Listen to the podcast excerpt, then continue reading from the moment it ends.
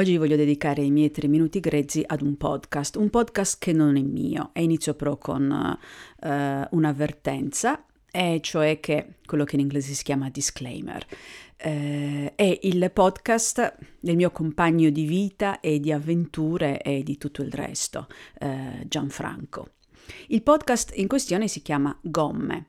E voglio, ve ne voglio parlare non perché è il podcast del mio compagno, uh, ma perché è un podcast che mi piace. Allora, di cosa parla Gomme? Come dal titolo avrete capito, parla di motori. A me dei motori non me ne è mai fregato niente, non sono un'appassionata di motori né di macchine, però eh, Gomme ha la caratteristica di parlare di macchine, ma di tutto quello che c'è attorno, uh, di costume, di società, di filosofia e anche di storia.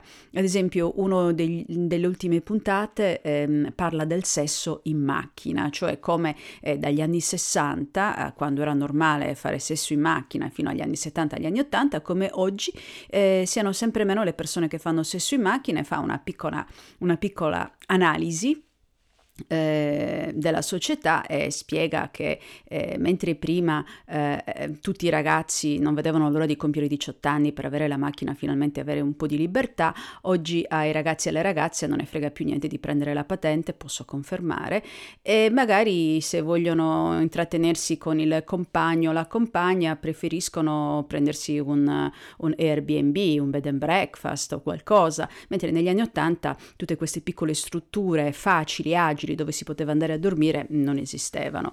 Un'altra delle, eh, delle puntate che ho fatto eh, racconta, l'ultima, racconta di questo uh, rally in Africa stranissimo dove c'erano i cannibali, i tagliatori di teste, dove nessuno è arrivato in finale. Però ripeto, sono eh, storie che lui racconta eh, sempre con... Ehm, sì, sono storie che parlano di macchine, però mh, mm, possono interessare anche una persona che è poco interessata alle macchine. E mi fa sempre piacere parlare di podcast quando trovo qualcosa in italiano che mi piace e mh, mm, qui forse sono un po' di parte perché l'autore del podcast lo conosco molto bene, gli ho anche dato qualche consiglio, però non ve lo suggerirei se non credessi realmente che è un podcast che mh, mm, diciamo migliora il panorama di quello che è disponibile eh, in, in, Italia. Eh, sto diventando un po', un po' uh, burbera per quanto riguarda i podcast. Diciamo che sono stanca di capitare nei, nei forum di podcaster di dove c'è gente che scrive: Ah, mi è venuta un'idea, voglio fare un podcast. Mi potete dire